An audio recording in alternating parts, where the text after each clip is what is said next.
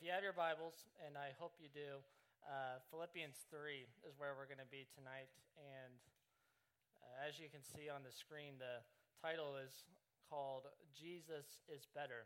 And just to recap this series that we've been living on mission, the first week we looked at Ephesians 5, where we discussed making the most of our time, that the summer's approaching and you have all this free time on your hands because you're out of school or just summer provides more opportunities.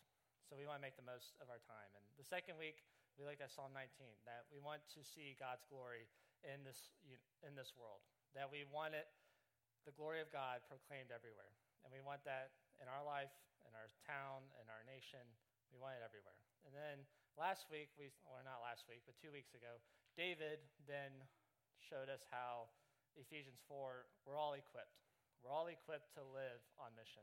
That when we became followers of Jesus, we all were given a gift a gift to serve our fellow brothers and sisters, to serve this world with what it truly needs in the gospel.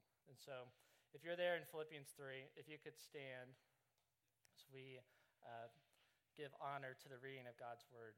And starting in verse 1, it says, Finally, my brothers, rejoice in the Lord. To write the same things to you is no trouble to me and is safe for you. Look out for the dogs, look out for the evildoers, look out for those who mutilate the flesh. For we are the circumcision who worship by the Spirit of God and glory in Christ Jesus, and put no confidence in the flesh, though I myself have reason for confidence in the flesh also. If anyone else thinks he has reason for confidence in the flesh, I have more. Circumcised on the eighth day of the people of Israel, of the tribe of Benjamin, a Hebrew of Hebrews as to the law, a Pharisee, as to zeal, a persecutor of the church, as to righteousness under the law, blameless. But whatever gain I had, I counted as loss for the sake of Christ. Indeed, I count everything as loss because of the surpassing worth of knowing Christ Jesus my Lord. For his sake, I have suffered the loss of all things and count them as rubbish, in order that I might gain Christ and be found in him, not having a righteousness of my own that comes from the law, but that which comes through faith in Christ.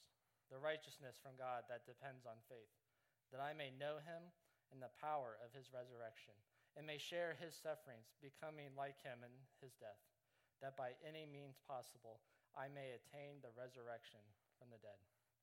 You can be seated and we'll pray for tonight. God, we love you. We're so thankful that we get to come here tonight to worship, to uh, hear you speak tonight, God, and to encourage one another, to build one another up. And uh, we're not the only church here gathered tonight, but all across Springfield, all across this nation, Lord, where your word is being proclaimed and the truth of the gospel. And God, I pray not just for us here tonight, but for us across the world where this gospel, this one message that this whole world needs, that Jesus came to die and to be risen from the dead to conquer sin, to conquer grave, the grave, and to conquer death, that we can have this eternal hope. And I pray tonight that the passage we read, that we just read, that, um, that we may hear it, that we may our hearts may be fertile soil, and we take this message and we apply it to our life, and we go and we live on mission for your glory and your honor. And it's in your son's name we pray. Amen. So, if we're honest, we look around and we see human achievement everywhere we go. We see people around us that succeed and they get the praise of man. That maybe you tonight have done something, whether that was in high school or in college, where you played a sport and you won something. Maybe it was a Awana Grand Prix tournament or it was something. I don't know. Maybe you guys never win. But that was me. But uh, from leading your team to victory to anything you did, you got human achievement and from that came human praise. And it's something that you're proud of. Then we see people who keep having success after success, and you see that this human pride comes into play. That they then get all this human applause, and it's like, I've done all these good works. And if we're honest, there's probably people that we know, or we've even have done this ourselves, where we've done so much good works that then it's, okay, I've done all these good works that I can get myself to heaven. That I have done enough compared to that guy who's worse than me. I've done enough better than him that I can go to heaven. And we get this self righteousness. We get this thing where we don't need God. And we may not proclaim that with our words, but with our lifestyle, we're proclaiming this I'm righteous enough. And Paul, who's writing this from prison, is going to remind this church about this. And as we do this series, Living on Mission, this passage reminds us that our righteousness does not come from us, but it's from the work of Christ and the work he did the faithfulness of Christ. To put this passage in context, since we jumped right in the middle of this, Paul, writing this from prison, we know that the beginning of this church, he loved this church. That the people he first met, from the prisoner to Priscilla and Aquila, that he loved this church. In the reading of fir- this first chapter, we know that Paul loved this church. And in verse 1 in chapter 3, we see that he's wrapping up the letter, that he's discussed what it looks like to live like Christ. He's discussed how Christ pushes us to be humble because Christ is a picture of humility. And then he discussed that we can be people of the book that hold fast to this word in a dark world. And then verse 1, he's wrapping it up. Finally, my brothers, rejoice in the Lord. Rejoice, being a command, not just a suggestion. And if I'm honest tonight with you, when I read that, rejoice in the Lord, that's easier to say than to do. For someone to tell me to have joy when a hard trial is going on, when something in life is so devastating and someone tells you, have joy, to have joy in the Lord. That's, that's hard to do. That's hard to to live in this world where so many, so much darkness, so much evil is all around. It's hard to have joy in the Lord, but it's not a suggestion, it's a command. It's a, to be a regular practice in life, to rejoice in the Lord. And this joy based on the Lord is on the understanding of the love of Christ. That what Christ came to do on this earth, to live the life he lived and to die to be forsaken by God so we would never have to be forsaken by Him. Their identity being rooted in Him, their connection, everything being about Christ. And He is telling them to have joy because what He's about to talk about is going to be hard to have joy. To have joy in light of what is about to be discussed. He commands them to have joy, and then there are three more commands in verse 2. Look out for the dogs, look out for the evildoers, Look out for those who mutilate the flesh. And it's a warning because he went to prison. And when he went to prison, this church started to have false teachers. They started to have people sprout up in the church that started to teach them all sorts of things, all sorts of doctrines that weren't true. And the one he's fighting right now is Jewish Christians who are telling these Gentile believers there's something more to the gospel. That it's not just faith in Christ. It's not just by grace alone, through faith alone, that it's you have to believe in Christ, but also get circumcised. And they were teaching this gospel that they believed is not enough, that it's the gospel plus works equals salvation. And this is clearly not what Paul was teaching them. That Paul was teaching faith alone, grace alone, Christ alone. Look out for the evildoers, those who do not live out their relationship with Christ. And then he says, Look out for those who mutilate the flesh. Now, warning here, we're going to say the word circumcision a lot. And you probably weren't coming to church thinking, I'm going to hear this word multiple times. And I'm trying to get over it right now, so just, just get over it. So, all right, word picture here. The Greek word for circumcision is peritome. Say that with me. Peritome. Peritome. Okay. Now, this meaning is to cut around. Makes sense, right? Circumcision. But the word for mutilate is katatomein. Katatomein. Katatomein. See the word? See how it's similar? Peritome, katatomein. You, okay, no one gets it. But anyway, katatomein, meaning cut to pieces. And you're going, why is this so important? Why have I mentioned circumcision like 12 times already? Well, verse 3 For we are the circumcision. Now you're thinking, why? Like, the guys in here are going, makes sense. And the ladies in here are going, I can't get that. So, like, what's, what's the deal? Some of you are looking really awkward right now, and I'm telling you, we got to get over this because we have to address this. So, you're looking at me saying, This makes no sense. All right, let's talk about it then. A Bible, a history lesson. Old Testament, God is making a people for himself, the country of Israel. And he's saying to this country, this people, you're to be distinct. A law, 600 and some laws that they had to keep. All these laws making them distinct from everyone around them. And when they became a Jew, you got circumcised. At least the male did. But you're wondering why I had to clear that up. I'm wondering that too. But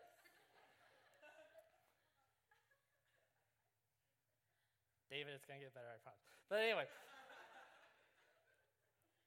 like circumcision, this is what they did. This is what the Lord commanded. This is how they were to be distinct.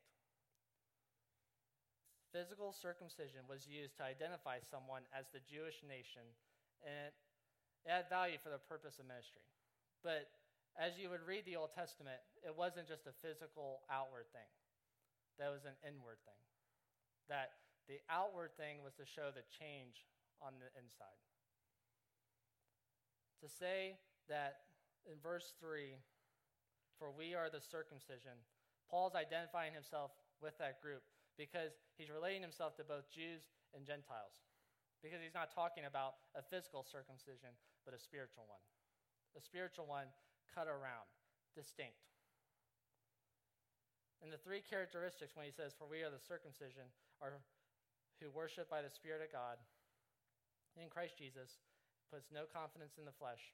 These three characteristics worship, glory, confidence. First thing Paul says is that true believers worship by the Spirit of God. He is contrasting these two ideas between inward worship and outward worship. That your outward worship is because of the inward worship. The outward conformity to the law is because of the inward change that happened. But he's attacking here the legalism of looking good on the outside, but not looking good on the inside. As we sit here today, through this series, Living on Mission, we want to make the most of the time. We desire God's glory to be made known. We understand that when we became believers, we are a part of the body. We're given gifts to serve the body. We worship inwardly from the heart. Second is glory glory in Christ Jesus. Basically, another way to say we boast in Christ. We don't boast because of our own self or anything we do or any works we have, but we boast because of Christ. And third, no confidence in the flesh. Because these Jewish Christians wanted these Gentile believers to get circumcised, trusting in human tradition, human initiative to gain spiritual blessing. But when you keep reading this passage, you'll see that Paul is identifying himself with these false teachers because he was once one of them. That he was once, before Christ, someone who practiced the law faithfully and devoted to it. So, my first point tonight is the old set of values.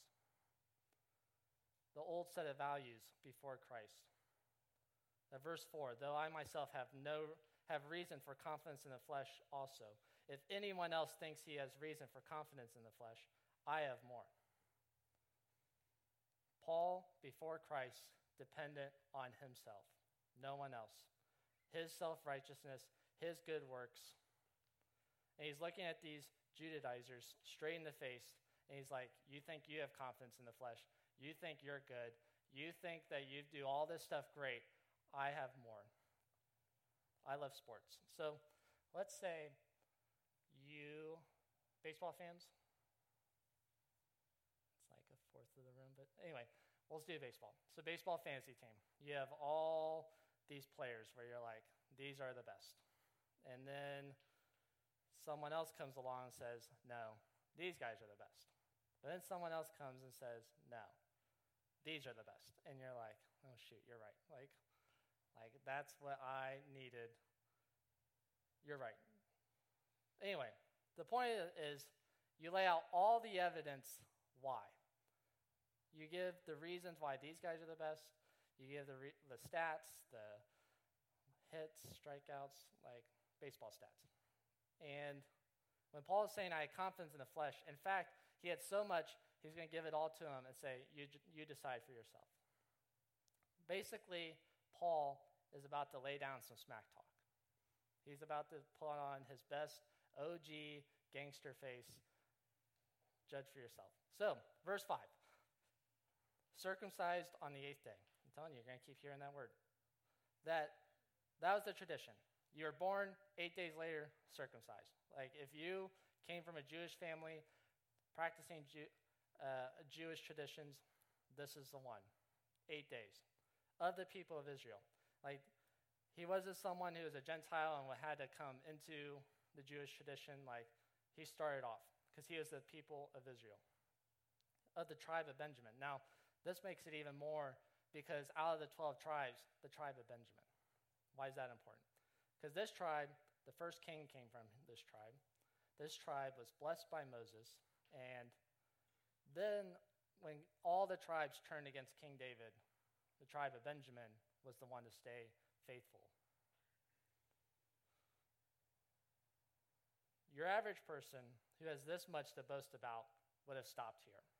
But then Paul keeps going, a Hebrew of Hebrews. And it's just to force the fact that he was pure Hebrew If you're a Harry Potter fan, he wasn't a half blood, wasn't a muggle. He was a pure blood. Like, he, a Hebrew of Hebrews. As to the law, a Pharisee. He kept the law, given himself to study the law, devoted to the law, woke up early in the morning, stayed up late at night, memorized it, knew where, like, the character, like, if this was a tweet, he knew where tweet character 75 was. Like, he knew the law as to zeal, a persecutor of the church.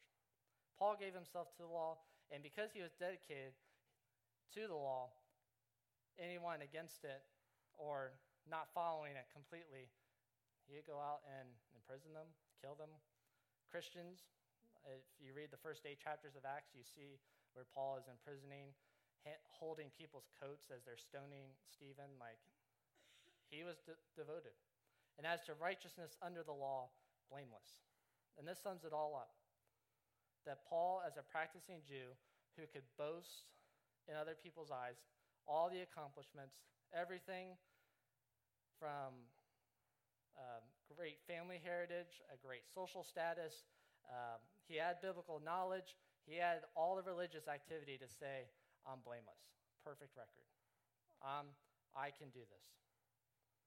And those seven characteristics of heredity, and achievement reveal that Paul's accepting of Christ did not occur because he was marginally Jewish.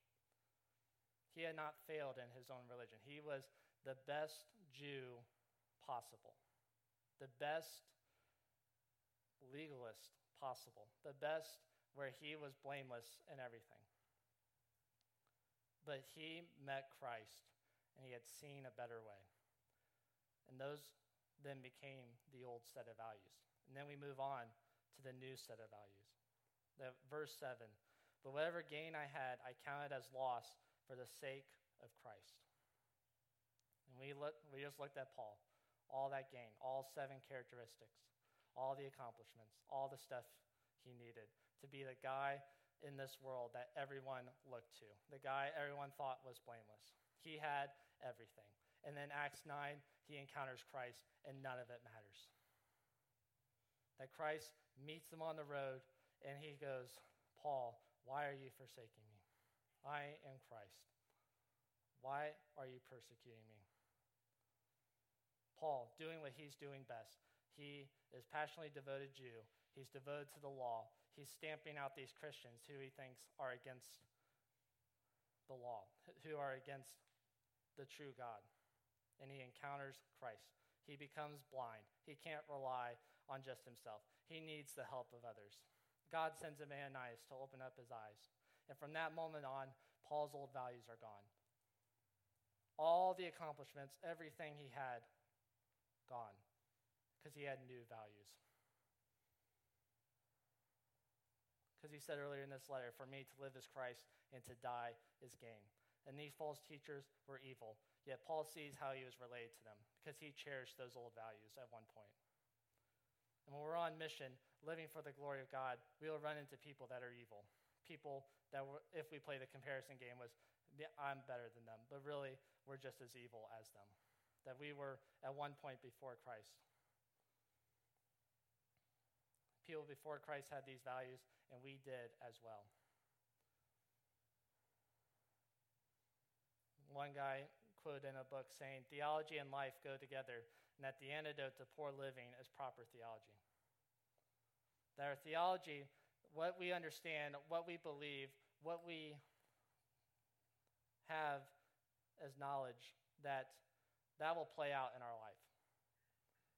In this life that we want to live on mission plays out from the theology we come to understand, what we come to believe about God, what we come to believe about the Bible, what we come to believe about prayer and fasting and uh, service and church membership and all sorts of other doctrines. Whatever we believe about those things comes out in our life.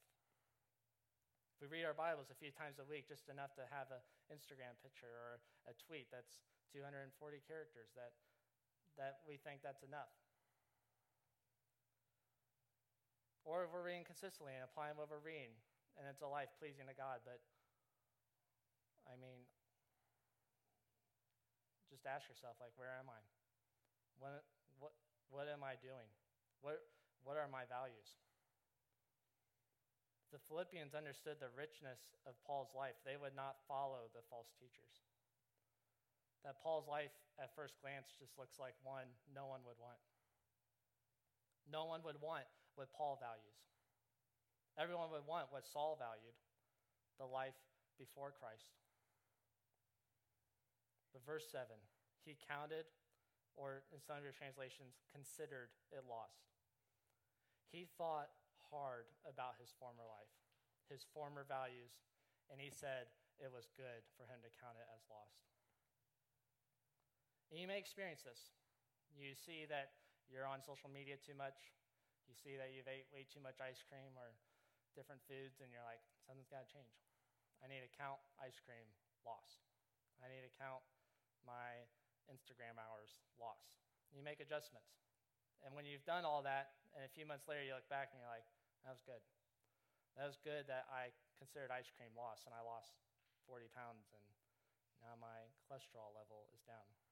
I don't know why no one anyone measures cholesterol level. But anyway, at the age of 22 or 23. But um, Paul, who had thought all about this, affirms it good. And then we get to verse 8. Indeed, I count everything as lost because of the surpassing worth of knowing Christ Jesus, my Lord. For his sake, I have suffered the loss of all things and count them as rubbish, in order that I might gain Christ. He affirms everything. He looks at that blinding moment on the Damascus Road and realizes his old values do not compare because Christ is greater. And you, have a, you may have a list of every good thing in your life. A list that any person in this world could say, that's a great list. But when we look at all that compared to Christ, all that is loss. All that doesn't compare. Because on the road to Damascus, the grace of the Lord Jesus found Paul the terrorist. And this is personal for Paul. His relationship with God is personal. And when you read verse 8, when he's saying, I count everything as lost because of the surpassing worth of knowing Christ Jesus, my Lord.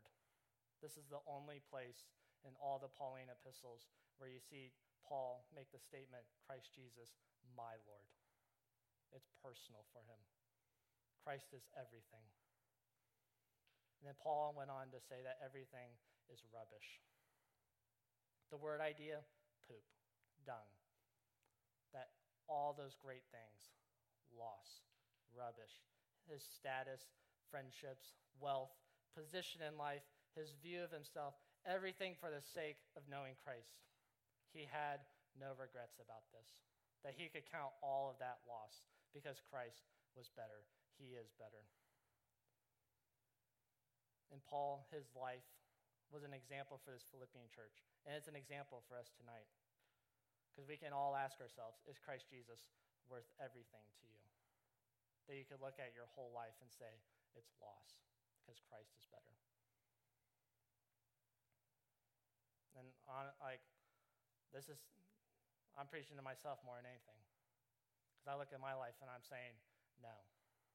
That the way my life is playing out right now, Christ is not worth everything. Do we look at Christ to everything else in our life and say, Christ is better? Our friends, rubbish. Our family, rubbish. Our status, rubbish. Our knowledge, rubbish. Our job, rubbish. Christ is better. He's better than anything in this world. Anything that we can think of, dream of, any dream that you can possibly have when you go to bed. Christ is better. Did we come to Christ leaving our old values behind? Are we living on mission with these new values in mind? Or are we looking back? There's a line to heaven and a line to hell. Are we were we in the hell line and then we decided to put one foot in the heaven line, saying, I want to get out of hell, but I still want to live like the world? Or did we were we on our way to hell? We got saved and now we're living for Christ. Or we one foot in, one foot out? Because here's the truth tonight we cannot come to Christ and cherish our former ways. We cannot live on mission if we're going to cherish our former life, our former desires, our former way of doing life. Paul's statements here, they're repentance of his former life and attitudes. He turned from his past. Christ met him on the road, and he turned away from that life. He had a new life, a new direction, new values. These last few verses show three doctrines that every believer goes through justification, sanctification, and glorification. That when we got saved, we were justified in Christ.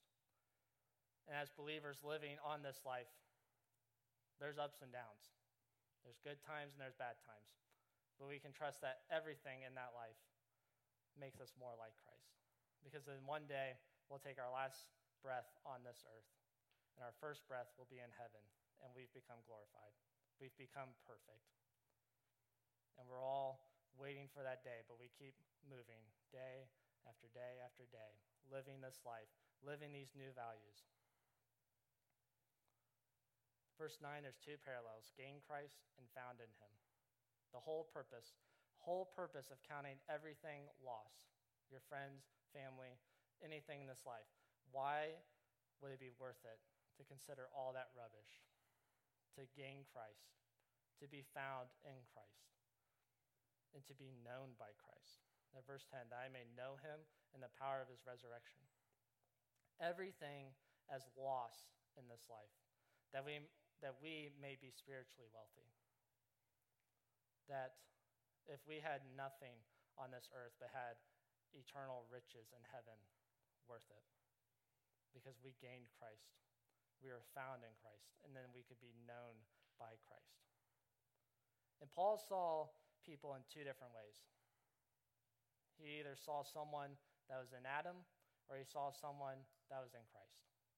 Someone in Adam being lost, someone that was in sin on their way to hell with no no thought of glorifying God, no th- thought of how I could please Him. When we're, when we're living on mission, we see people as one of these two with our friends, our coworkers, our family members. They're either in Adam or they're in Christ. They're either on their way to be in eternity with God or on their way to eternity without God.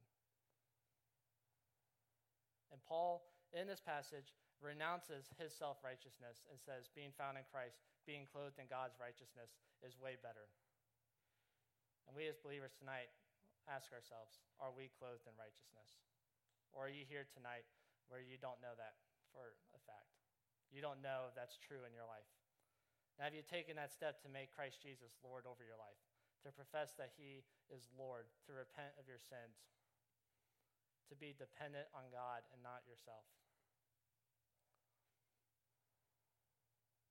righteousness that is brought by Christ, faithfulness, and then we having faith. The saving faith that we abandon all those things that we could credit ourselves righteous, all the good works that we can say, that is not righteous enough to get me to heaven. Because the only thing that is, is Christ. This message, so powerful that it strikes the heart of legalism. That we can't live good enough on this life to say, yeah, I'm good enough to go to heaven. Because that's, the Bible speaks against this. The only way, grace alone, faith alone, Christ alone.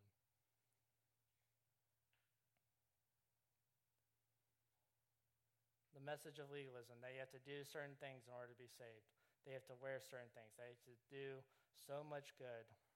They have to be this type of person in order to follow Christ. Paul, the most blameless person under the law, yet he saw Christ on a Damascus road and said, No. Those are my old values. Christ is better. He's better than anything I could do.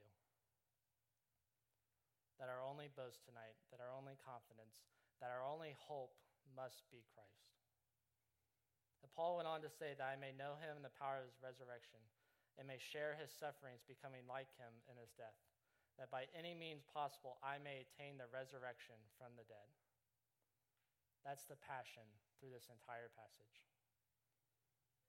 That we must emulate those whose constant confidence and boast is Christ and nothing else, because he's our only hope tonight. He's the only hope for you. He's the only hope for your friends, your family, your coworkers. He's their only hope to get them through anything.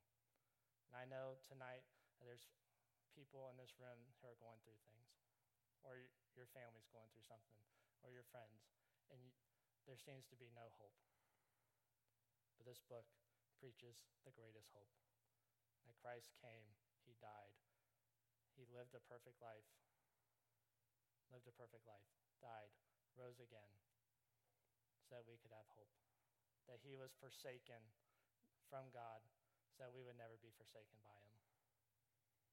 That he crying out on the cross, My God, my God, why have you forsaken me? We will never have to utter that statement ever. Because he's always with us. There's always hope. And that's the passion. That I may know him, I may be found in him, that I may gain Christ. He's better. He's better